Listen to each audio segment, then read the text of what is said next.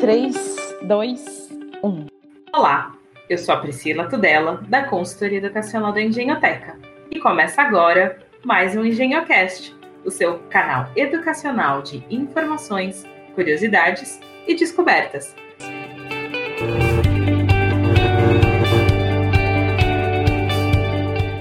No episódio de hoje, vamos falar como construir valor durante a negociação de mensalidades. Esse é um ponto sensível e bastante antigo na relação entre pais e escolas. Como pedir desconto? Como conceder sem que isso vire um altamente escalável? Para trazer um foco de luz nessa conversa, a Engenhoteca recebe hoje Rafael Espírito Santo, da Quer Educação. Rafa, é um prazer tê-lo aqui com a gente. Oi, Pri. Primeiramente, queria mandar um abraço para todo mundo que está nos ouvindo né? E dizer que é um prazer participar dessa conversa aqui, né, de uma série de podcasts que a Engenhoteca vem fazendo com assuntos, com assuntos pertinentes, né? À educação no Brasil. Bacana, Rafa. Obrigada você pela generosidade em compartilhar conhecimento com a gente. Rafa, para quem não te conhece, conta um pouquinho do seu currículo, da sua história, como é que a gente chegou até aqui. Legal, eu venho, na verdade, de uma formação industrial, tecnológica, né?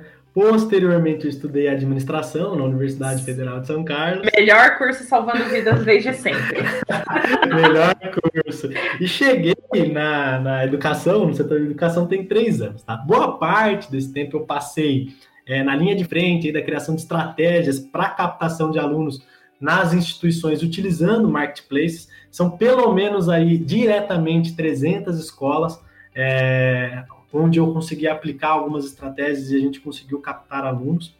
E recentemente, tenho seis meses, estou num novo desafio que é liderar a equipe comercial do Quero Pago. Né? O Quero Pago é uma ferramenta de gestão de mensalidades que tem como propósito tirar a responsabilidade da escola de, de ficar fazendo a gestão financeira, cobrança de mensalidades, para que ela possa focar naquilo que a gente sabe que ela faz de melhor, que é o pedagógico. Legal, Rafa. Bom, obrigada por ter dividido aqui com a gente. E durante a nossa, a nossa conversa de negociação de pauta e tal, você trouxe alguns assuntos muito interessantes. Você falou sobre parceiros, fornecedores, custos, precificação. E você trouxe que eles podiam ajudar a gente né, na, na, na, na captação. Como é que funciona isso? Então, primeiramente, eu preciso entender quais são os fatores que influenciam né, essa precificação. Não existe um conceito em economia chamado lei da demanda, que quer dizer basicamente o seguinte: quanto maior o preço de um produto, menor a quantidade demandada, quanto menor o preço de um produto, maior a quantidade demandada. Mas vamos fugir desse economia, desse campo abstrato, trazer para um exemplo mais palpável. O que, que essa curva de demanda quer dizer? Quer dizer que existem diferentes disposição a pagar pelo mesmo produto. Algumas famílias pagam o valor cheio da escola, outras têm mais sensibilidade a preço. E o que, que define essa curva né, de demanda? Basicamente é a percepção de qualidade e o poder de compra das famílias. Então não adianta nada a família ter uma percepção enorme de qualidade da escola, mas não poder comprar, ou ela ter um poder de compra muito grande, mas não ter a percepção de qualidade da escola. O gestor escolar ele precisa criar estratégias para capturar diferentes disposição a pagar, para que na soma desses alunos, a multiplicação entre o preço e os alunos que a escola conseguiu capturar é, maximize a receita da escola. Tá? E aí a gente consegue entrar em como os fornecedores, os parceiros conseguem auxiliar nessa precificação, nessa construção de valor e, consequentemente, na captação de alunos.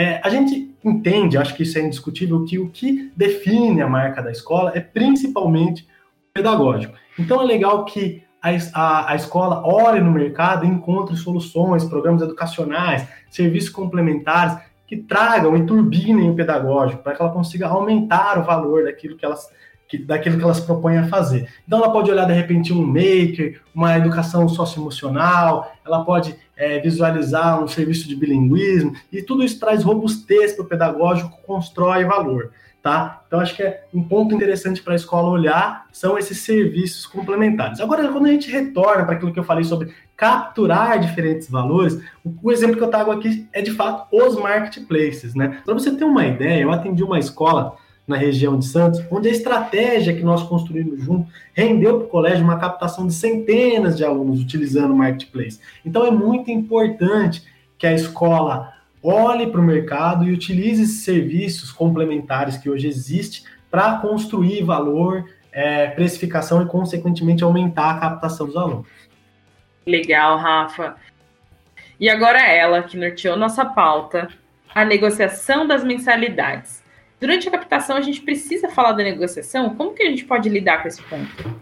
Acho que o primeiro ponto é a escola entender de qual canal o aluno responsável, familiar, chegou na escola, né? Para que, que a escola consiga definir os limites de negociação. Mas antes de falar sobre valores ou qualquer coisa parecida, é importante que a escola é, mostre para os pais qual é a infraestrutura, qual é o corpo docente, como que funciona né, o pedagógico, que, em que atividades a escola está inserida, para depois que ela construiu todo esse valor, ela poder entrar com mais credibilidade na negociação de valores. Agora, por que, que ela tem que entender por qual canal esse responsável financeiro chegou, né? Basicamente é para que ela consiga negociar o valor da melhor forma possível. A escola precisa ter em mente que quando o, responsável financeiro, os alunos chegam até o balcão da escola, ele provavelmente já ouviu falar da escola por outras pessoas, ele já tem uma percepção de marca construída, ele já sabe mais ou menos os valores que a, que a escola cobra. Então é importante que a escola tenha mais rigidez nesse ponto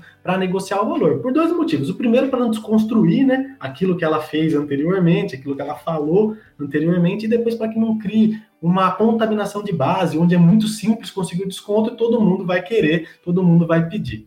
Então, é, a escola precisa trabalhar descontos ou flexibilização maior de preços com campanhas específicas, com canais externos de captação. Ela precisa criar procedimentos para que tenha esse desconto, para que ela não ofereça uma base generalizada de desconto e que isso diminua a receita dela como consequência. É legal. Na sua fala, você trouxe da importância dos canais, né? Isso me recorda do capítulo 7, que a gente falou com a Giovana Cornélio sobre canais de comunicação dentro da escola. A e eu é, preciso é deixar aqui. a gente é incrível mesmo. Falar sobre comunicação. Ela é mesmo. Bom, e agora ela. É, a gente precisa, é, agora que a gente já falou da Giovana, a gente precisa é, falar de um ponto sensível a inadimplência, como é que a gente administra isso, Rafa? O primeiro ponto, acho que é como evitar a inadimplência, tá? É importante que a escola utilize algumas estratégias para se prevenir da inadimplência. Acho que o primeiro ponto é oferecer um, um, pagamento facilitado, né? um formato onde o pai consiga pagar remotamente.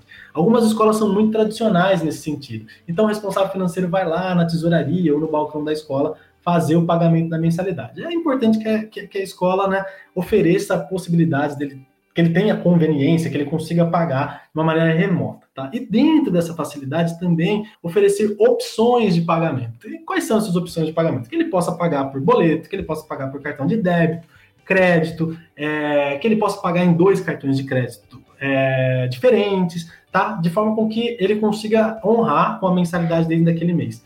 O crédito recorrente é uma opção super relevante hoje em dia, né? Eu tenho até um, um, uma piada que eu costumo fazer quando eu falo sobre isso, que é você não vê ninguém falando que, ah, esse mês eu vou atrasar a parcela do Netflix, porque isso implica não pagar a fatura do cartão de crédito, imagine o tanto de problema que isso pode gerar. Então, é importante que a escola consiga criar campanhas para os pais cadastrarem o cartão de crédito. É, só, só para você ter uma ideia, o que eu posso colocar no cartão de crédito recorrente, eu coloco. Aí, por exemplo, a minha fatura do celular, ela não chega para mim no crédito recorrente. Então, eu tenho que ficar lembrando, criando um mecanismo de lembrar de pagar. Já o que cai lá no cartão caiu, depois eu pago tudo de uma vez. Não sei se para você é assim também. Nossa, Rafa, total. Aqui em casa é, é engraçado isso, porque a, se a gente fizer um recorte no tempo dos últimos cinco anos para cá, é engraçado como essa dependência de pagamento de contas ela mudou. Então, se eu pego, por exemplo, a conta do meu condomínio, eu não preciso, eu esqueço de pagar, eu não preciso mais logar na área do condomínio para ter acesso ao boleto. Eu simplesmente vou lá, digito meu CPF e ele me dá a conta. Né? Então, é, assim é com a fornecedora de energia. E a academia, então, nem se fala, né? Porque se eu lembrar que eu estou pagando e eu não vou, eu já nem quero mais pagar. Então, é muito bacana isso, né? Porque a escola, ela tá dentro do nosso, do, da nossa vida, mas parece que ela estava um pouco descolada desse momento de, de pagamento, de como é que a vida que, é, do pai gira, né, na forma de pagamento. Exatamente. Tem algumas outras coisas que a gente pode falar aqui também que ajuda a prevenir, por exemplo, uma comunicação automática. A escola criar uma comunicação onde ela lembre, olha, daqui 10 dias você tem uma mensalidade a vencer. A ideia é que o, responsável financeiro consiga é, se organizar para esse pagamento, ou eventualmente ele já tem esse dinheiro, então ele já paga ali, a escola já oferece essa possibilidade dele pagar com antecedência, ele fala, ah, quero me livrar dessa conta aqui, ele já paga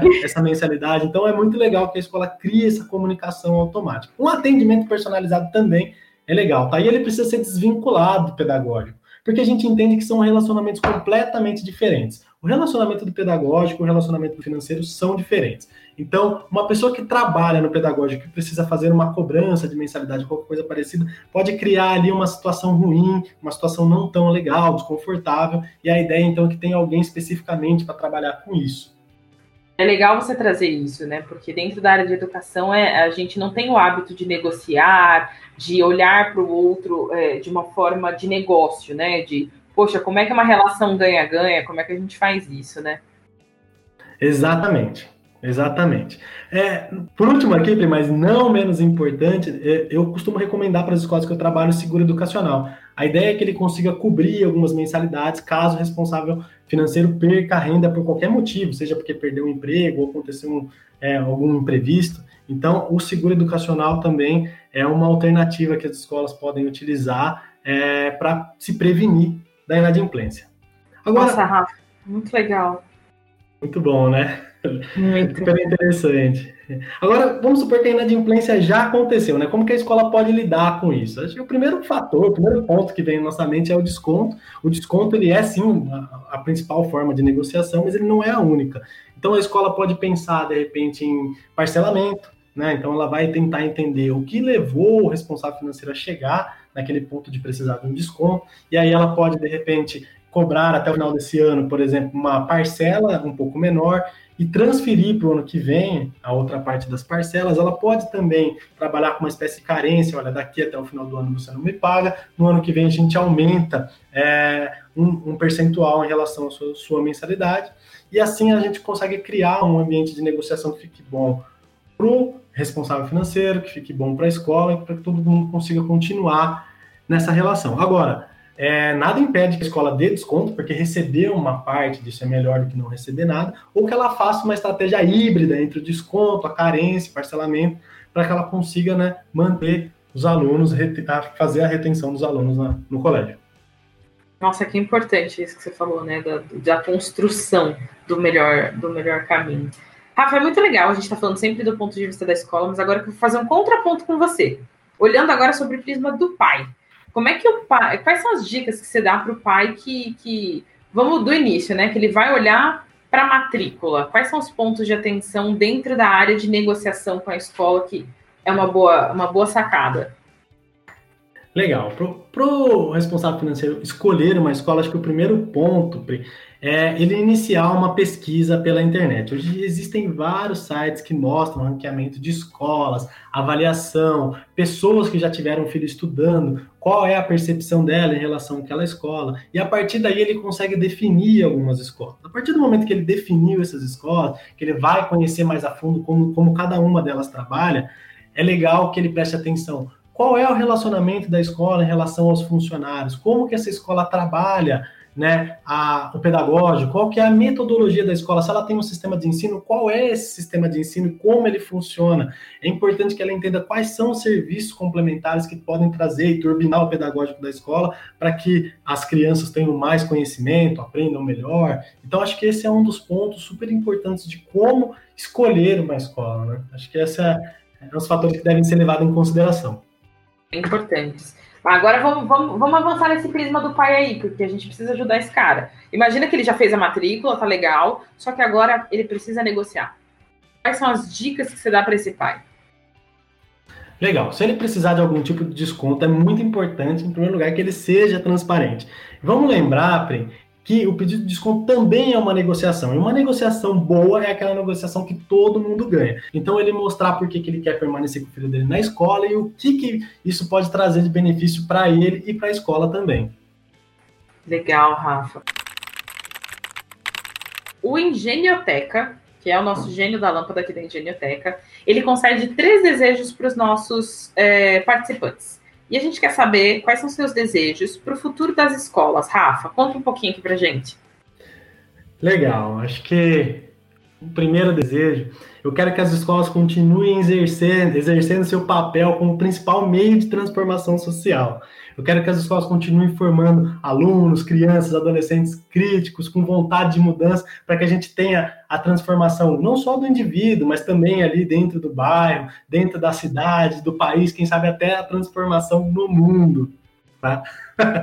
Como segundo, segundo desejo, eu quero que a escola seja pensada para os alunos atuais. Existe uma ampla discussão sobre é, o nosso modelo de educação, nosso modelo escolar, que ele vem da Revolução Industrial, que ele é do século XVIII, que a gente precisa mudar. Eu entendo que a gente já está num processo de mudança, a gente está discutindo sobre sala de aula invertida, a gente tem uma escola mais horizontal, então eu espero que a gente consiga concluir essa transformação, essa mudança, para que a escola se torne cada vez mais atrativa para os alunos atuais. Agora, por último, se você me permitir aqui, eu quero uma educação de qualidade, tá? É um clichê, eu sei, uma educação de qualidade a todos, né? A gente que trabalha aqui com, com educação, a gente tem a missão de levar essa educação de qualidade ao máximo de pessoas possíveis. Mas eu entendo que essa missão só está completa se a educação de qualidade for para todos, inclusive na esfera pública, que as pessoas tenham uma educação de, de, qualidade, né? E que a escola particular continue aí como uma opção democrática, os valores de escolha das famílias. Basicamente Nossa. é essa a ideia. Arrasou, Rafa. Muito legal. Eu, eu faço votos para que o Engenhoteca te conceda esses três desejos, porque aí a gente com certeza alcança uma sociedade muito melhor. Rafa, para quem gostou do nosso podcast e quer falar com você, por onde as pessoas podem te encontrar? Legal, né? É, Para quem quiser se conectar comigo no LinkedIn, é Rafael do Espírito Santo, tá? Também pode me procurar através do e-mail rafael@quero.com. Me coloco aí à disposição para conversar com as escolas sobre precificação, comunicação, construção de valor, inadimplência. Não só eu, como todo o time aqui do, do Quero Pago. Legal. Rafa, muito obrigada pela generosidade e participação aqui no EngenhoCast. O podcast da Engenhoteca retorna em breve. Fique ligado, compartilhe nosso podcast e acesse as nossas redes sociais. Até lá!